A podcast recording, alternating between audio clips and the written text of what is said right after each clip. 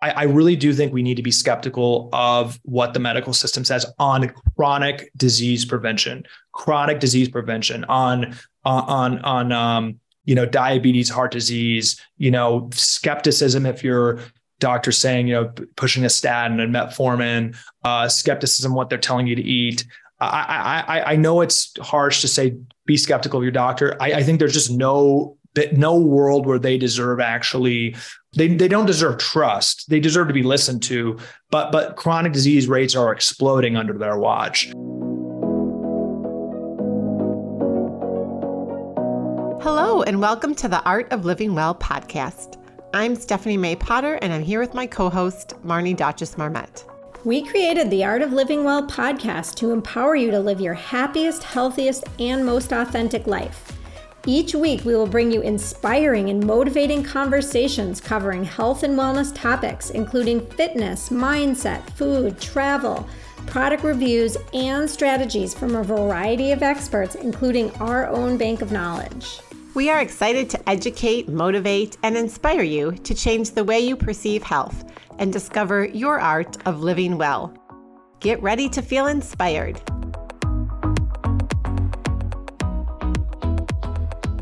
Hi, everyone. Welcome back to the Art of Living Well podcast. Before we get started with our guest, Calley Means, we wanted to mention that we will be hosting a live in-person yoga class on August twenty-seventh.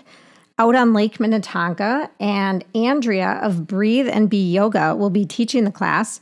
We're super excited for this community building event. We did this last summer as well, and it was just such a lovely way to start your Sunday. So the link to sign up is in our show notes, and we really hope to see you there. And just a reminder that if you are enjoying our podcast, if you wouldn't mind sharing it with friends or family or anyone you think might benefit from the information, and heading on over to Apple Podcasts to give us a rating and review. We would so appreciate it.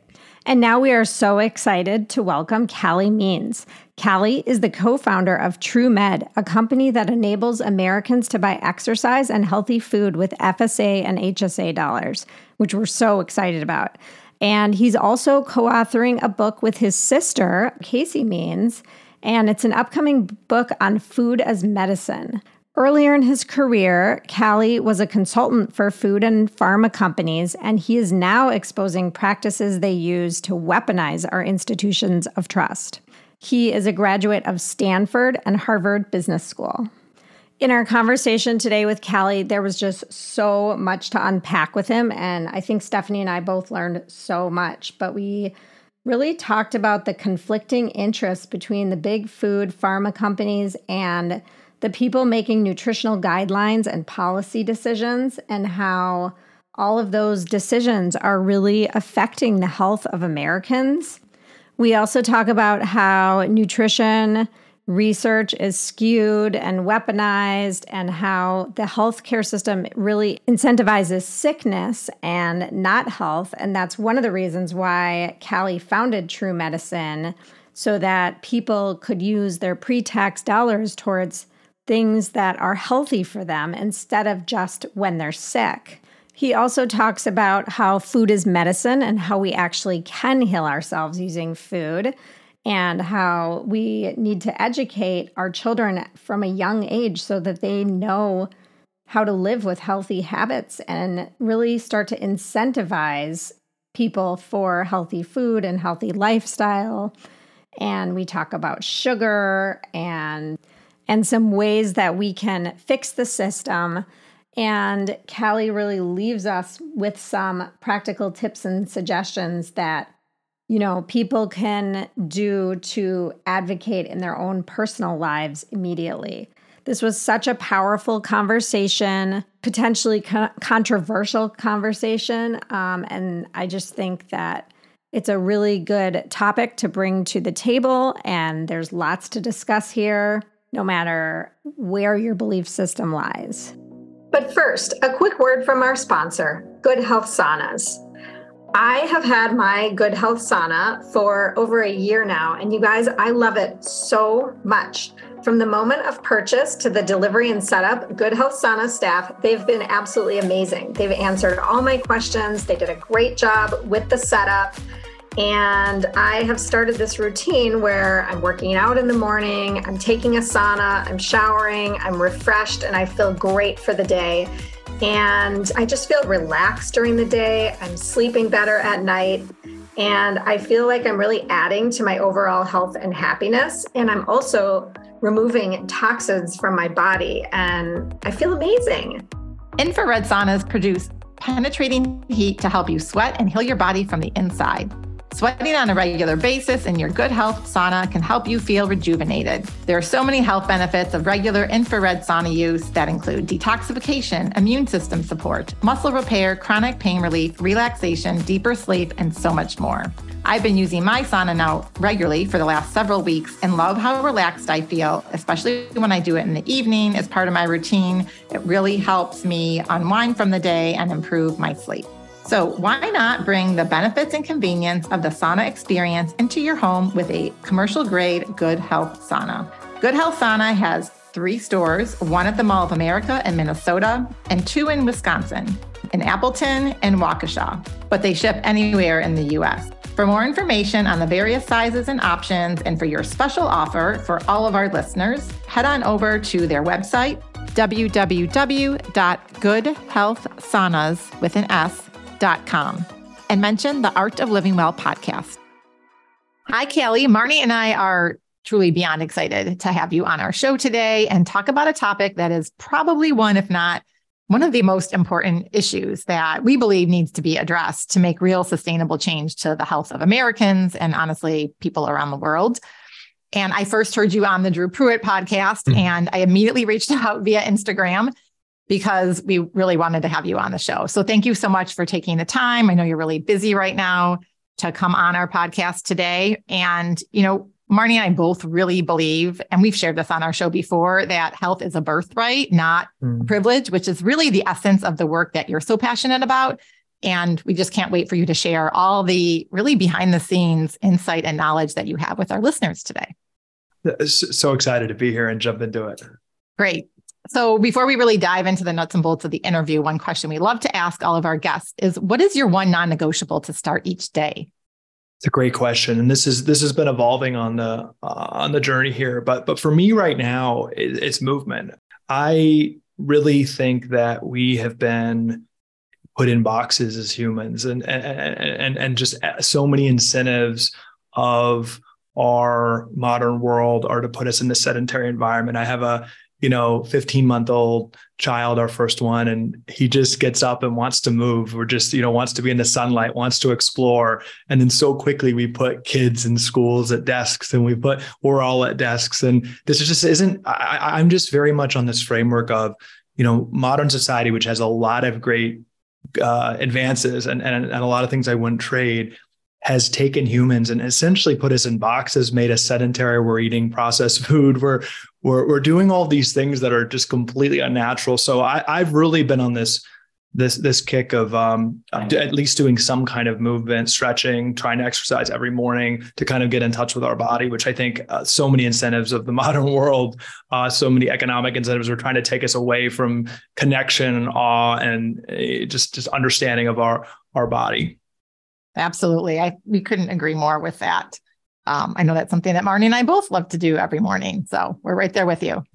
So Calley, as we start to dive into this conversation, we'd love for you to share a little bit about kind of your journey and your life's work and how it's culminated in exposing big food. And ultimately, mm. you know, you're starting the company True Medicine, which is that issues diet and lifestyle habit plans to prevent and reverse disease through tax-free spending, which would be like your H S A or your F S A accounts. So can you tell us a little bit about that journey in a nutshell? Because yeah. yeah, we have a lot yeah. of things I'll we try to get the life you. story in a quick nutshell, but yeah. um, but I've had an interesting road to health and wellness, you know, probably much different than a lot of the folks uh, that you talk to. So I started my career, you know, early, let's start earlier in my life, uh, born and raised in Washington, D C. And uh, my dad in the seventies was was in public policy. And, you know, so that was kind of my world. I wanted to to contribute to politics. And I worked on some campaigns early in my career. And then inevitably after the campaigns, I found myself um, across the table, basically consulting. You know, most people just go, kind of go into consulting after the campaigns. And But but I was with folks that I was on the other side of the aisle from, you know, basically everyone from both parties. They go into this this public affairs kind of consulting world uh, in D C, and uh, inevitably find themselves across the table from the two largest spenders in D C, which is uh, number one, pharmaceutical companies, and number two is food companies. So I was working for Coke.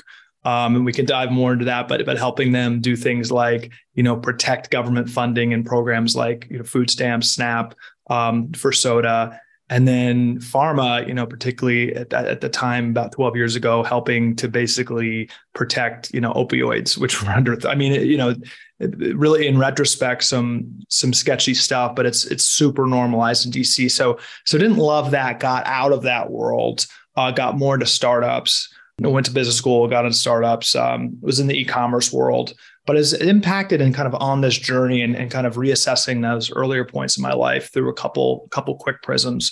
Number one is my sister was a physician. She was the pride of the family. A, a year after me at Stanford, but you know, I was I was economics, but she was she was biology, and then you know was the top biology student in her undergrad, and then um, went to med school, was the top of her class, and uh, then a surgeon, and you know just just going up the the ladder, and and the family was so proud of her, and then she abruptly quit, and she's my best friend, and uh, I was shocked. Um, but she basically said that she was doing surgery on, on someone. It was her third surgery of the day. And she looked down and cutting out their sinus inflammation. I had no idea why that person was sick, uh, why, why they even had inflammation. She just learned at med school how to cut out the inflammation, not what causes it, um, and realized actually she did not take one a nutrition class all of Stanford Med School, and eighty percent of doctors today still do not graduate with one nutrition class. Doctors just systematically don't actually learn why people are getting sick. Um, so she she she quit and kind of on, on a journey there, got much more into metabolic health. And the last thing I'll just just say is just being super inspired by that, kind of looking backwards. Uh, my, my mom abruptly died two years ago of pancreatic cancer, which my sister and I, knowing what I know from her now, you know, wasn't a random uh, condition like the doctors at at Stanford Hospital told us. Um, it's it's you know many of these conditions that are. that are hurting us, hurting our parents, our uh, our metabolic conditions are tied to food. And then um, looking forward, you know, I, I have, uh, you know, as I mentioned, a, a new young child, and I think the world children are walking into is is really scary, with thirty percent uh, pre-diabetes, uh, diabetes, and uh, fifty percent of teens overweight or obese. So there's something happening. There, there's there's incentives happening. And, and I guess just tying it, kind of connecting the dots, tying it to my political career, there's real, there's an invisible hand of incentives. Um, I, I really think at play, which is the most important issue in the world, where uh, the two largest industries that I, that I used to consult for, they make more money when people are addicted, you know, to basically toxic food, which, which makes them sicker for longer periods of time, which is how the healthcare system makes money. ninety-five percent of revenue in the healthcare system is interventions on people that are already sick. So tying that all together, I, I wanted to speak out and, and try to, with my sister, devote uh, my time to, to changing those incentives. Wow. That is so yeah. much to unpack. like, wow. I, I know you asked for a short one. Yeah. I, I, there's probably no, a, too much, uh, I too mean, much to unpack the, there. you know, the metabolic conditions to the, like, It, I, I just wonder, like, you know, and I don't want to attack big pharma or these sure. big food companies, but do you, th- I, I have to believe that the people that are going, you know, coming out of schools and going to work for these companies don't have the goal of making people, people sicker. And the, the doctors yeah. going to med school, you know, are altruistic when they're going in, and, you know, they're learning what they learn. And I'm just wondering, like, who who is like who's coming in from the top and saying, you know, we need to keep the Americans sick yeah. so that we can make all our money. Like, where is that coming from? So I think this is this is a key question, because I think almost implicitly people are like, well, I know my doctor or my friend works at a soda company. They're not evil people. Like, how can this be? So Yeah, I can I can unpack that a, a little bit, because I, de- I definitely feel it. You know, my, we all know doctors. Um, Yeah, no, no. Just, just from my perspective, I went to Harvard Business School. Um, a lot of my friends, you know, eighty-five percent of that class was, you know, ostensibly smart people. They go into traditional industry. And, and my kind of narrative is a lot of, I have one friend in particular who wrote their essay to get in about changing healthcare, about reforming healthcare incentives.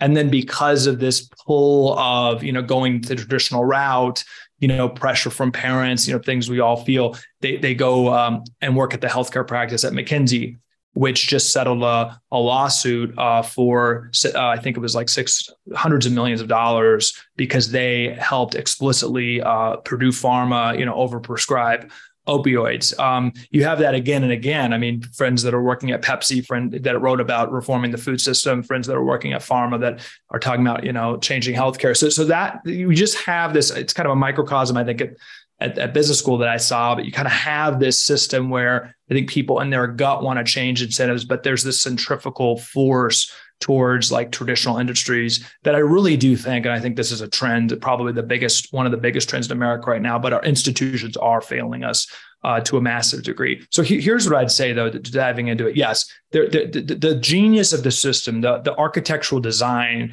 of uh, these big industries, particularly food and uh, healthcare, pharma, is that they're able to take good people and give them plausible deniability. Uh, essentially. So the, the dean of a, you know, medical school or the C E O of a pharmaceutical company or the head of a hospital, they can look down and feel like they're doing, you know, making drugs, helping people who are, you know, going to have a heart issue, um, you know, educating leaders. So they can look down and actually, but but no, no, not one person to the head of the N I H, to, to anywhere, not one person is responsible for asking why there's such a cataclysm happening. Um, and that, I believe, is not one person, but is this genius of a, of a system that is making money and predicated on more people being sick. So I was actually speaking, you know, on this tirade, just as an example of a leading doctor at Harvard. And I've been talking a lot about Ozempic and how, um, you know, this weight, this weight miracle weight cure. Um, there's there's now massive obesity clinics being built in, at Harvard and other places that are predicated on more people to treat, on more lifetime management of obesity. And the perverse incentive there is that when you build a new obesity center, you literally have to create an economic model showing growth in patient populations in order to justify a loan, like to build a center, and then justify a hiring plan. And the doctor told me that they, they said if they could snap their fingers and people would not be obese, they'd do it. But the fact of the matter is they manage a team of fifty people. And if less people started becoming obese and needing treatment and not get in, and basically if they started getting better, there would be layoffs. They would not be able to build a new center. This is everything. I mean, any city you go to, I'm in Phoenix, the largest building in the in the in the city is a children's hospital, you know, with a huge car, car you know, with a huge heart center and a huge liver tra- uh, liver transplant ward. I mean, the fact that all of these new like buildings and specialties, you know, for for uh, fatty liver disease for kids or or heart issues for kids, it's like it's like it's actually celebrated as progress. You know, you know, it's actually like there's a ribbon cutting ceremony. Um, you know, uh, the, the doctors are celebrated as heroes on a micro level. They they kind of are. But like here, here's where I kind of link it and and and and do put a little bit of a blame. I, I do think every doctor knows that patients aren't getting better. I think they know that their paycheck is predicated on more patients getting sick. I think they their speech is relatively curbed by the fact that their mortgage is paid for by this system. And I think they know it. And I think that shows up in the fact that doctors have the highest rate of burnout and suicide of any profession in America. Um, because I actually, I do think they're a little bit trapped. I think there's easier ways to make money. I think they're very dedicated. And I think the perverse system in America right now is we actually do bring the best and the brightest from around the world to get in the medical system. Um, they're very dedicated. And I think a lot of people are trapped, you know, feeling like, geez, you know, uh, th- basically they're they're just awash in in, in sick kids all day, and um, and it's not getting better.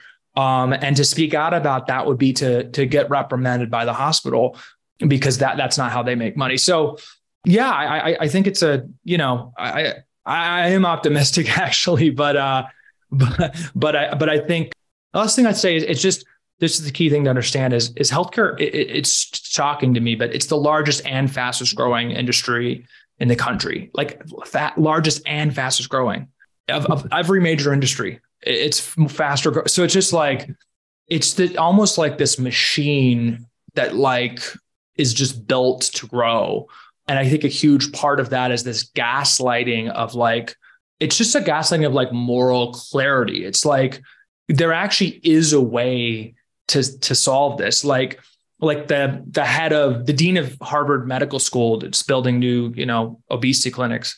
It's, it's the, you know, for any university, it's the largest, you know, revenue center. I mean, it's, these are huge businesses. I think it's like seven percent of all U S G D P goes through university hospitals. I mean, it, it's crazy, but, but they could say tomorrow that, uh, you know, we should cut childhood recommended sugar to zero.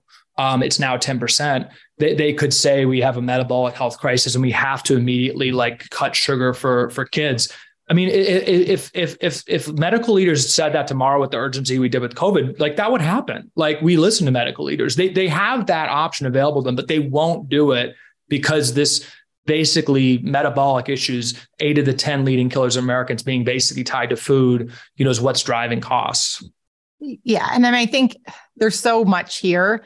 And it seems so daunting. And like at a very simplistic view, it's like big pharma and big food, they're the way that they incentivize their employees is really what's driving the behaviors. And then this like continued, like you said, like the obesity clinics that are opening up. And then if they don't produce a number of people, you know, then they they shut down, right? Right. And so it's really because we're not being incentivized to truly get to the root of these issues, the metabolic conditions and the overall health of Americans. Because that's too simple. And, you know, like we, we've said this before on our podcast, you know, growing more fruits and vegetables is not going to make these companies money. Right. And then everything just falls, you know, but it's like, there has to be, you know, it's like, we're trying to move this huge monstrous ship. I don't, I don't know. It's just, there's so much, uh, there's so much to unpack here. It's like where, where to go. But I mean, you've, you've already started talking about the relationship with big food and big pharma and kind mm. of what you saw. And I want our listeners to to, to know as well that this tweet that kind of helped you go viral a little bit that came out in January, it just exposing Coke's efforts. And I know there's a lot of people that buy Coke products and drink them on a regular basis, or if it's not Coke, it's another similar type of drink, right? And maybe you can kind of talk a little bit about that, about what you saw firsthand and ex- getting people to understand, because I know Marnie and myself live in this space, you know, a lot, and you. And so we right. hear it, and we've been hearing it for years, but a lot of people don't know what's going on kind of behind the scenes. Yeah. So, so I think, I think it is a big, this is a massive challenge. So I think what's been helpful is really painting specific pictures of, of how this works. And my hope is that this, at least like, you know, these stories coming out just helps folks as individuals, as parents, you just, just, I honestly think, um, having some healthy distrust of the system, honestly, is a, is a key to empowerment. So th- that's kind of my goal with these stories of like, of like just kind of realizing that levers are, are very slanted against us. And then maybe that propelling, you know, independent thinking, that's at least been helpful for me. But, uh, but here's a story about Coke. So it was about, it was about twelve years ago. And yeah, you said some folks drink Coke. It's like, I'm not like a zealot to never like, you know, do have sugar or have alcohol. I mean, I, I think I think that's almost like missing the point. The, the, the key thing here is that the U S government funds hundreds of billions of dollars uh, of direct payments to the products that are causing devastation to health and trillions of dollars of healthcare costs. So with with soda specifically, uh, food stamps, now called SNAP, Uh, is the nutrition program for fifteen percent of Americans uh, at the low income bracket. It's over one hundred billion dollars a year. The number one item on the this nutrition program is sugary drinks, ten percent. And seventy percent of all dollars in the program go to ultra processed food, which is unique to any other developed country. Uh, you know, no no no country in Europe lets the, you know, low income uh, nutrition program money go to sugary drinks. So, but that's the number one item. It's it's billions and billions of dollars to Coke and Pepsi a year. It's a material part of their revenue. And in two thousand eleven, two thousand twelve, obviously some members of Congress were like, why are we doing this? So I actually was working for Coke as they were trying to stunt those efforts. And what they do is um, they ask, how do we basically rig institutions of trust? So one organization we went to is civil rights groups. So the N double A C P and the Hispanic Federation, uh, Coke transferred them millions of dollars. And the goal was to racialize the debate. It's very perverse uh, in a way, because the folks being hurt the most are lower income children, particularly children of color. You know, the, the the big disparities in life expectancy between socioeconomic and racial groups in this country, you know, the predominantly is because of nutrition, uh, more than more than any other issue by far. But and, and, and, you know, obviously the N double A C P should be advocating for, you know, the whole food diet for their communities. But no, they, they took money and then they basically said it was racist to take uh, to take the soda away from from these kids. Even though, which was, just to interrupt you, just to clarify, that Coke wanted them to say that, right? Yeah, like that yeah, was Coke Coke's, paid them to say to Coke's racialize was, it. Okay, that's yeah. Coke so, paid them to say, and the New York Times reported this at the time, and they, and they did a bunch of press saying that it was like almost like patronizing to tell you know these uh, their communities what to drink, um, which is a perversion of the debate because it's not really telling them what to drink. It's just saying if there's going to be a government program. It's almost like like Coke is a sugar is a very highly addictive product with yeah. no nutritional value by any definition of the of the how we define a addictive drug. It, it is one. So it's like, you know, I'm not really I'm a libertarian. I, I I don't really support banning necessarily cigarettes or alcohol, you know, even things like marijuana. Like I'm fine with being legalized. I don't think we should be funding them for kids with government money. Right. right. You know, those are two yeah. different issues. Those you can do what you different. want yeah. on your own time yeah. with your own funds. Right. But it breaks my heart to see. And I've, you know, volunteered over years at like organizations where there's moms that are recovering from substance and they have mm. kids and they're feeding, they're like juice in a bottle for a baby. And it's yeah. just perpetuating this lifetime of needing healthcare, right. you know, and which is like you have said, is then making money for various, you know, from the hospitals to the insurance companies. Basically, the bottom line, what what I'm hearing you say is that all of these places, whether they're, you know, whether they're the Cokes or they're the organizations that are nonprofits or whatever, just trying to be, are being per- bought off by funds. The money is overtaking yeah. the... not even morality, but the, you know, the good and the well-being of the people. Yeah. I mean, they, they've successfully kind of like taken, yeah, I, I guess it's like this. It's like the thirty percent teenage prediabetes rate is like, it's, to me, it's like the biggest issue in the world. It's like, it's like literally like cellular dysfunction. It's like, it guarantees that child, you know, is going to probably be more, you know, much more likely to be depressed. Why is that? Well, prediabetes is your cells dysregulating. It's it's cellular dysfunction. It's like that's, you know, most your energy is produced in your head. It's like, it's like there's a lot of studies around this. If you have prediabetes or diabetes, you're much more prone to depression. You know, obviously, you know, ninety-nine percent of people with full-fledged di- uh, type two diabetes have at least one other comorbidities. I think it's like eighty percent have at least three. I mean, you're, you're basically signing these kids up to be uh, lifetime patients. You know, not now, of course, it's a, another sidebar, but, you know, they're much more likely to be obese. And now they're pushing lifetime injections on twelve year olds. I mean, so, so, so it's like, it's like, there's just one thing after the other. So, you know, but, but, but, but just getting to that for a second, none of these chronic condition cures, tr- cure, they don't cure. In fact, you know, the more, you know, statins we prescribe, the more heart disease is going up, the more metformin we prescribe, the more diabetes is going up, the more S S R Is we prescribe, the more depression goes up. It's like you basically get these kids on all these things to manage the, and then things just keep going up because it's not causing, curing the root cause, which is, which is food. So yeah. So like, that's the devil's bargain. Um, and, and yeah, Coke's kind of like almost like taken, um, food companies have almost like, it's almost like invalid to talk about nutrition as a root of that, just just bizarrely. But in addition to the N double A C P, and I think the way they're able to do that is food companies are the lifeblood of nutrition research in the United States. The food companies spend eleven times more on foundational nutrition research than the N I H. Um, so I, I saw that and helped coordinate donations from everywhere to Harvard to Tufts to, you know, other prominent nutrition and public health schools, you know, that have produced foundational studies, even to this day, questioning whether sugar causes obesity. During that time and today, Coke and other processed food companies are able to uh, donate directly to uh, health groups. Uh, the American Diabetes Association has accepted millions of dollars from Coke, which is just, I mean, I, I can't, I can't even, it's like, the, it, it, it I actually, mean, it's yeah, a joke. It is like, like the, it is like the Lung Cancer Association accepting money from, from cigarette companies, which, which I think right. they did in the eighties, exactly. but, but, but, but, but it, but it is, it's, it's actually probably worse, but yeah. And then the American Academy of Pediatrics accepted money. So, so, so it's, it's a very systematic effort. And then of course there's just the rank corruption of just d- direct political donations.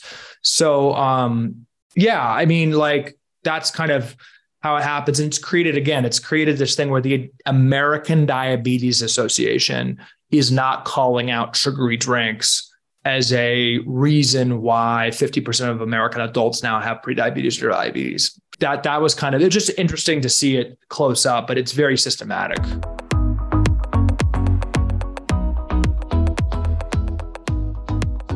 And now a quick shout out to our sponsor, Organifi. Organifi is a line of organic superfood blends that offers plant-based nutrition made with high-quality ingredients. Each Organifi blend is science-backed to craft the most effective doses with ingredients that are organic and free of fillers and contain less than three grams of sugar per serving. I discovered Organifi about three years ago and fell in love with the gold chocolate blend, which I enjoy in the evenings. I love that it contains ashwagandha, which reduces stress and supports a healthy cortisol level.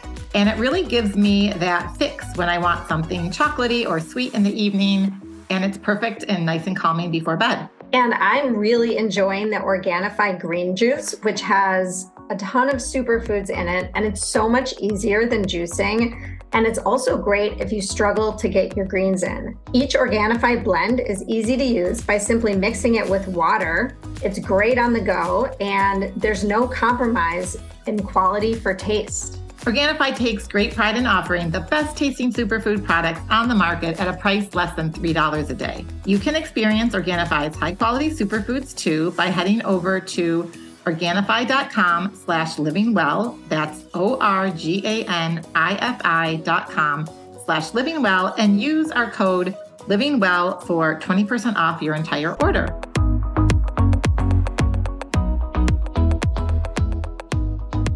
So what can we do about this? Like, you know, we can talk about this and talk about it and talk about it and point fingers at Coke and all these organizations, but like, what can we do? What can I do to, to move this forward and to like, I want to see change. Well, and I know, Calley, you've been in, you know, you were recently in D C mm-hmm. or within the last couple of months yeah, meeting yeah. with members of Congress. So maybe you can touch on that as well.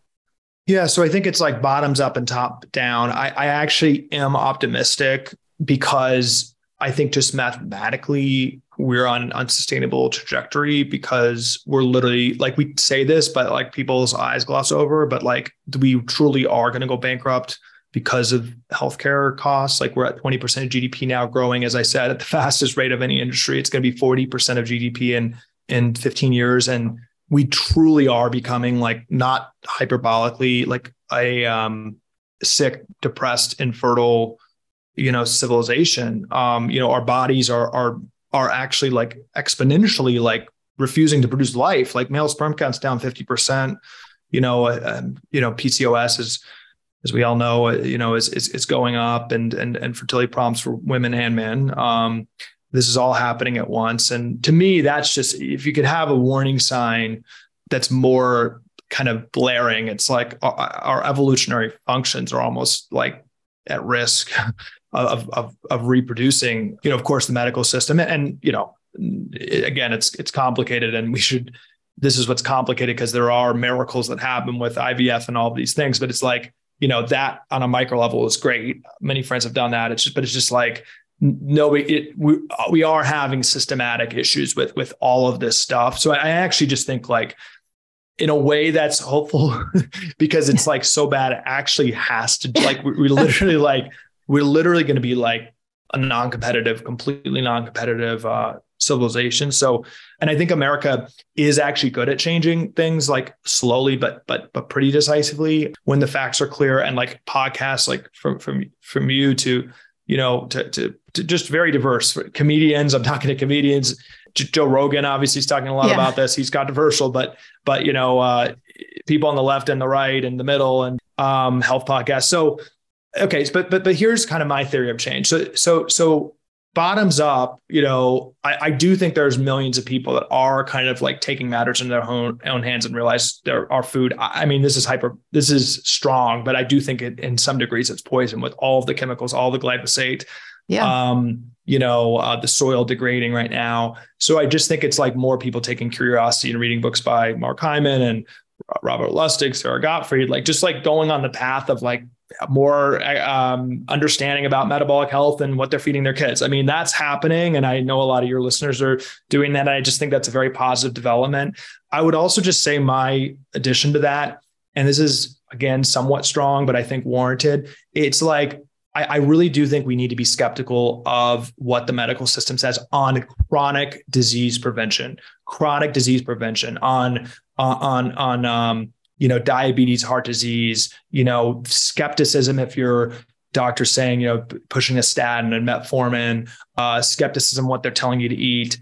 I, I, I know it's harsh to say, be skeptical of your doctor. I, I think there's just no, no world where they deserve actually, they, they don't deserve trust. They deserve to be listened to, but, but chronic disease rates are exploding under their watch. Now, if you have an acute issue, if you have an infection, if you have a complicated childbirth, right. if you have um, something that's going to imminently kill you, the medical system's a miracle for that. I, I just think there's a differentiation. Acute issues, you know, a surgery uh, for like a broken bone or something. It's like, that's great. Chronic distrust. Okay. So that's, that's bottom up, talking out. You know, I would encourage actually meeting with lawmakers, you know, to let lawmakers know the health of our children, all that stuff is important. Okay.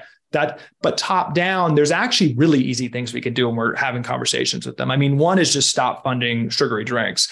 You know, the farm bill is up right now. I just, actually just published an op-ed with a member of Congress. It's just, it's very simple. It's like, it's like SNAP food stamp funding shouldn't be funding hundreds of millions of dollars no. for sugary drinks. Right. You know, it's simple economics. It's, if you just stop doing that, sorry, hundreds of billions of dollars over the next yeah. seven years. If you stop doing that, economics change. I mean, a Coke is cheaper than a water right now because there's so much subsidies. We have, you know, all of our agriculture subsidies, you know, ninety percent of them go to ultra processed food ingredients. So that that's my framework. It's cut the subsidies. And then number two is stop recommending things. So um, just real quickly, I think the most shameful regulation in the country is that the U S D A in the Nutrition Guidelines for Americans says ten percent added sugar is okay for Americans two years and up. We don't recommend cigarettes. We don't recommend alcohol. Like, there's not a recommended range. Uh, there should not be a recommendation for sugar. That should be zero. It should not be banned. But the second you make that zero, you know, at the birthday parties right now where, you know, all the kids are running around like meth addicts and, and it's normalized to give everyone yeah. sugar. That's, you know, kind of like, okay, parents, what, what are they doing? It's like, well, they're following recommendations. I mean, like, like the U S D A, everyone, people listen. Like when Doctor Fauci said everyone to get the vaccine, most people did, like, like for better or worse, like, you know, like, uh, like, like if, if the medical community said zero, then the social pressure at that party would be not to loading, not to load the kids up with sugar. Right now, they're following the recommendation. So it's just like the second we just have the government have the moral courage, and it is moral courage because ninety-five percent of the people who made the previous nutrition guidelines had a conflict of interest from pharma or food. You know, you need to stand against this intense pressure and just say no, just say the recommendation for sugar should be zero. That would transform society. Uh, if we just, if, if the government literally just stopped funding sugar and then said we shouldn't eat it, not ban it, just say it's not, me- it's not medically good to eat it. Well, it doesn't need to be part of your caloric yeah. diet. Right. You can have it on occasion, but you know, one hundred percent. And it's a slippery slope because it is addictive, as exactly. it's been proven. Then I'm sure most kids are actually exceeding at the age of two or three, exceeding the daily recommended allowance. It's not just it's the ten percent. Hours. It's way more than ten percent. We'd be exactly. much better if it was only ten percent, actually. I mean, in all honesty, like my kids are older now, but when they were little, I didn't know oh. anything. Like this wasn't even on my radar. I remember when my son, my oldest, turned one, we could not wait to put him in his high chair with his with a cake, chocolate right. cake, right. and have him dig in and put it all over his face. And it's like a rite of passage. And I mean, what were we thinking? Like, I, I don't blame parents, honestly. I don't right. even blame, I don't blame There's them societal today. Pressure it's like, too. You right. have to in society. Like I've chosen to kind of be a psycho and talk about this all the time. It's just like in society, you have to defer, you know, some things to the, to the experts. And it's just like, we've just totally been let down. So like, I would just, you know, yeah. thinking about parents, it's just like, they look up what the American Academy of Pediatrics says. They look up what the U S D A nutrition guy. It, it's just like, if those change, it's like with cigarettes, it's like, and in, in, when the Surgeon General came out hard against cigarettes in the nineteen eighties, it's like smoking rates plummeted. They plummeted. Interestingly, Philip Morris and all the companies started diversifying to food now, and then it became yeah. the largest food companies, but kind of taking th- their business model. But yeah, it's just like, it's just like, I actually am, am less and less on I, I, personal responsibility is very important to me. I'm a libertarian guy, but like when, when eighty percent of adults are obese or overweight, um, you know, these rates of diabetes we talked about, people aren't systematically trying to hurt themselves and hurt their kids. It's just like, we really are following, um, both the incentives, both with, you know, what we fund and, and kind of push on people, we're pushing drugs on people, and then recommendations. Like there's, there's no, pub, there's few public health leaders ringing the alarm on this. So th- th- that's what I think a lot of people are waking up to. And I do think, I think at some point you're going to have public health authorities, at least, you know, just say sugar, you know, a radical statement, like we shouldn't be encouraging kids to eat sugar. Well, I just, ironically, just two days ago in the Wall Street Journal, I read an article that there's a debate going on right now about pulling chocolate milk from schools, yeah. from elementary schools. And that was something I was very involved in wellness committees at my children's school and district that we tried to get even just like one day a week have chocolate milk. And so the fact I, I read it, you know, I'm a little skeptical, of course, but I'm like, well, there's some hope here. This is where you're getting to like hope. It is being discussed if it's in the Wall Street Journal about making some changes right now. Yeah, we, I don't want to go down that whole dairy path, but it's right. similar to the Coke and the subsidies and everything you're talking about as well. Yeah, the the, the, the dairy is a whole nother, the whole nother the animal lobbying, the lobbying there day. And stuff. But uh, well, definitely, I think, yeah. I was just going to say, that's where I want to say, like, again, you know, you it's such a big issue. It's like overwhelming. And, you know, realistically, I'm not going to be doing what you're doing and going to Congress and lobbying and talking to all these big companies, but what can I do? Here I am sitting in Minneapolis. You you mentioned a couple things like, you know, stop buying sugary drinks and oh, yeah, yeah. going to my doctor and kind of taking what they say with a grain of salt, right? Like having yeah, a healthy dose of skepticism unless it's right, right, right. You know, going in for an emergency or whatever it is. But like, what can I do to drive this issue yeah. forward? I really, really want to do something. And I'm like at a loss on what to do. Yeah. So, so on a personal level, my sister and I have kind of been working on a formulation here and, and suggestions. I'm sure you guys have talked about this, but, but we really liken it to the unholy trinity of ingredients. So on a personal level, if you can look at the labels for three things, we think you're getting a, a large percentage of the way there. Um, obviously the first one is sugar, but I, I think it's just really clear just to ram this point home again. It's just like, if you can really try to rob sugar, particularly liquid sugar, uh, which sneaks in so many places. Oh my gosh. I mean, it's just, we all know this, but it's just like, I mean, truly like going to my dad's um, house, who's like really trying to be healthy and has two kids that are like on the mission here. You go through and the, the creamer, right, is, you know, five grams. It's just like, it sneaks in everywhere. But the second is, you know, industrial seed oils, you know, canola oil, sunflower oil, soybean oil. You know, we I, these are being talked about more, but these are wrecking havoc. And I don't think, you know, we need, there are scientific studies, but it's just like, let's just back up. This is, these are um, inventions of the past hundred years that are truly like byproduct of industrial oil production. They're actually created largely by Rockefeller as a byproduct of, of some of his manufacturing uh, in the early nineteen hundreds. Um, and there's massively cheaper fats than, you know, whole, you know, more natural fats like olive oil or you know, avocados or animal fats, things like that. Um, it's the number one source of American fats right now. It's we're just evolutionarily not made to eat these things. They're causing a lot of inflammation, but they sneak in everywhere. And you go to Whole Foods and buy hummus and your, you know, plant-based creamer and things like that. I mean, you, you know, just, just, they're actually everywhere. I mean, it is staggering where, you know, as, as you guys have seen these ingredients, and then highly processed grains. I mean, if you can really cut processed grains, I mean, we hear these stories going to Italy and eating pasta and losing weight. It's like our grains are, are poison. I really believe that with the glyphosate, and then, you know, the processing takes off the fiber. I, I'm not trying to sound too conspiratorial. I, I really do think there is something absolutely corrupt and wrong with the grains in America. And if you can stay away from the processed grains um, as much as possible, you're going to, so you're going to do those, if you do those three things. And then, and then, then the second, I mean, it's just like, I think we're getting a little bit too much like around protocols. Like there's great health podcasts. It's like this protocol for this, protocol for this, like cold plunge for three minutes, like eat this. It's just like, it's just like, we should just try to eat as less poison as possible. I mean, it goes back, I mean, I, and it's really helped me with this, but it's just like, you know, think about the grains, you know, if, if it's not, uh, you know, if it's um, not organic and highly processed and super cheap, you're probably eating just like glyphosate chemical covered like crap. If you're buying really cheap meat, you know, that's factory raised. I mean, that that's just completely different meat that we're evolutionarily made to eat. It's just like, we're just eating things with chemicals, hormones.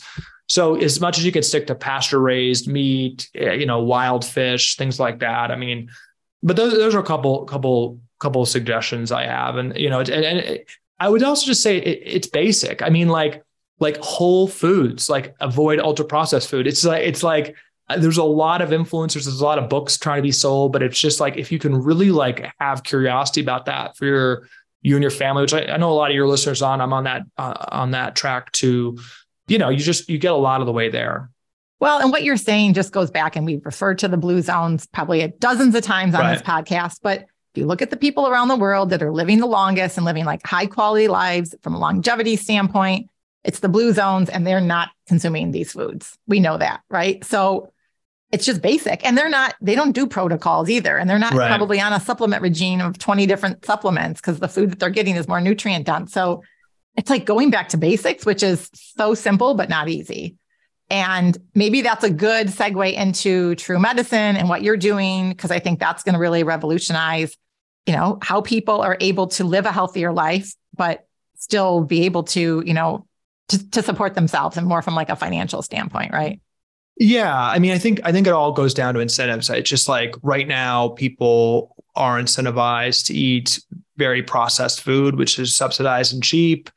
Um, and then healthcare only kicks in, you know, once you're really sick. So, you know, if you get diabetes and obesity and, um, high blood pressure, all those things, you're going to get your drugs basically free. You know, but that kind of intervening period, you know, to stay healthy, to prevent those things, to, to eat healthy, to exercise, as you said, all of these things have become kind of a hassle. The supplements, the um, exercise, the cold plunge. We actually have all these habits that are somewhat expensive and kind of hassles to basically put back in what's been taken out by modern life. And I think these habits are necessary. Um, but they are hassles. I mean, they weren't part of normal life, because these habits used to be just embedded into, you know, movement and eating healthy and sunlight. They all used to be kind of embedded, but, but we need these habits. And I think in order to move this, you know, move this forward, we need to, you know, as a public policy matter, and this is how we started the company, you know, we asked, how can we incentivize? How can we actually just, it's very simple, but save money on healthy food, on exercise and things like that. And I think we need to move and really think about where healthcare spending goes. So we spend four trillion dollars on healthcare. So in a, in a, in a kind of perfect world, if we just ask, how do we spend that four trillion dollars to promote health? We would ask, how do we use that to incentivize things like exercise and healthy eating? So we asked, how can we do that right now? And we found a way with H S A, F S A funds, which are these, you know, it's about one hundred forty billion dollars people currently have right now. Most working Americans have access to an H S A, F S A account. I never used it because it's kind of confusing what you can use it for. What we found is that if you had a doctor's note that said you can eat these foods, exercise in order to, you know, prevent diabetes, which most people get, you can actually use your funds to buy metabolically healthy things, to buy healthy food, to buy exercise. Like, you just need that doctor's note. And so we asked, how can you provide, how can we provide that doctor's note, which can be preventative even, to as many people as possible in a compliant way? Well, now with COVID telehealth rules, you can do that, you know, online, asynchronously. And what TrueMed is, is it's a payment integration. So literally as you're paying for, think about Peloton or Athletic Greens or your favorite supplements or, you know, your gym class, your yoga class, you know, we're, we're, we're not on all those places, but we're, you know, that that's kind of where we're going, is like right as you're buying those products, instead of Affirm or PayPal or pay with credit card, you'll, you'll see our payment option. You'll see TrueMed. And then right in the payment flow, you know, you'll answer a couple health questions the first time. We'll approve you if, if, if you qualify. And then you can use your uh, H S A, F S A card, or we'll give you reimbursement instructions. So it's a couple extra clicks right in the payment flow. And that's an effective, you know, what your tax rate is. So it's thirty, forty percent, you know, whatever your income tax rate is, um, savings to buy that. So, so now it's just announced yesterday that a family can, ten thousand dollars a year can be in these accounts. So, you know, if you take a thirty, forty, you know, it's three thousand ish dollar savings a year in a, in a pretty seamless way that we're trying to unlock. So TrueMed dot com, but, but th- it's an example. I think that we're excited. We're very excited about this. And, and I think, I think it's part of the future, but the more we can use these dollars that are um, advantaged, that, that, that are kind of waiting there to go to drugs once we get sick, if we can use those to stay healthy, that's better public policy. So let me ask you a question. So you have the relationship with the customer, meaning me.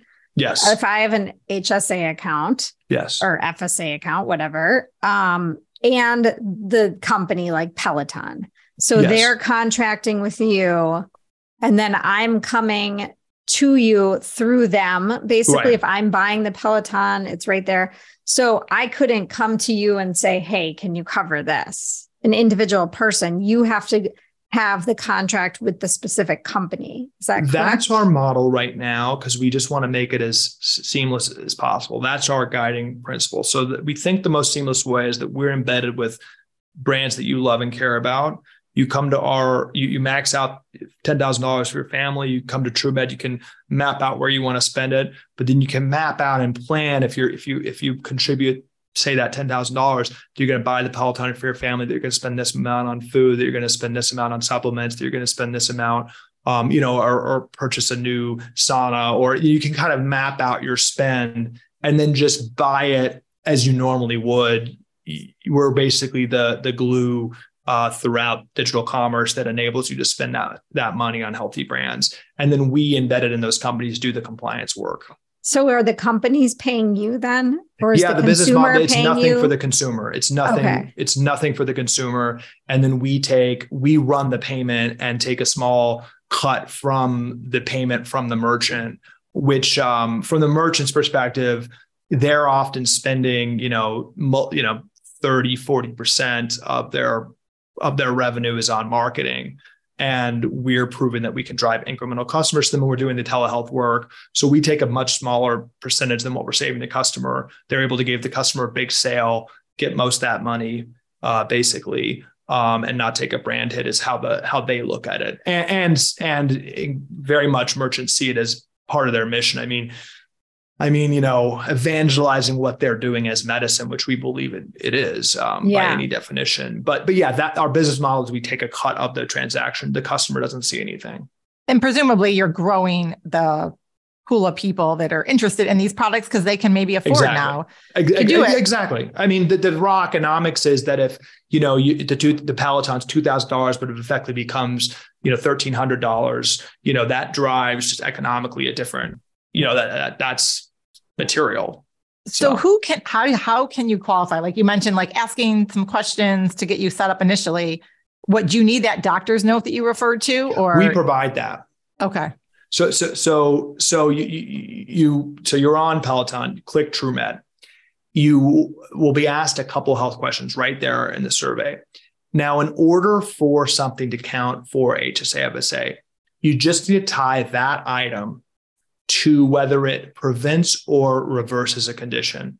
If you think about it, just like a drug, you, you can't just you can't just expense a statin on your H S A F S A. You actually need a note from a doctor saying, hey, this, this is helpful to prevent heart disease. Um, right. So it's pretty much the same thing. So we have an intake survey, just like going to the doctors. Hey, what's your family history? What, what are you working on preventing? What are you worried about? What do you have? sixty percent of Americans have a condition right now. So it's, you know, anxiety, P C O S, chronic fatigue, what, but we ask those questions.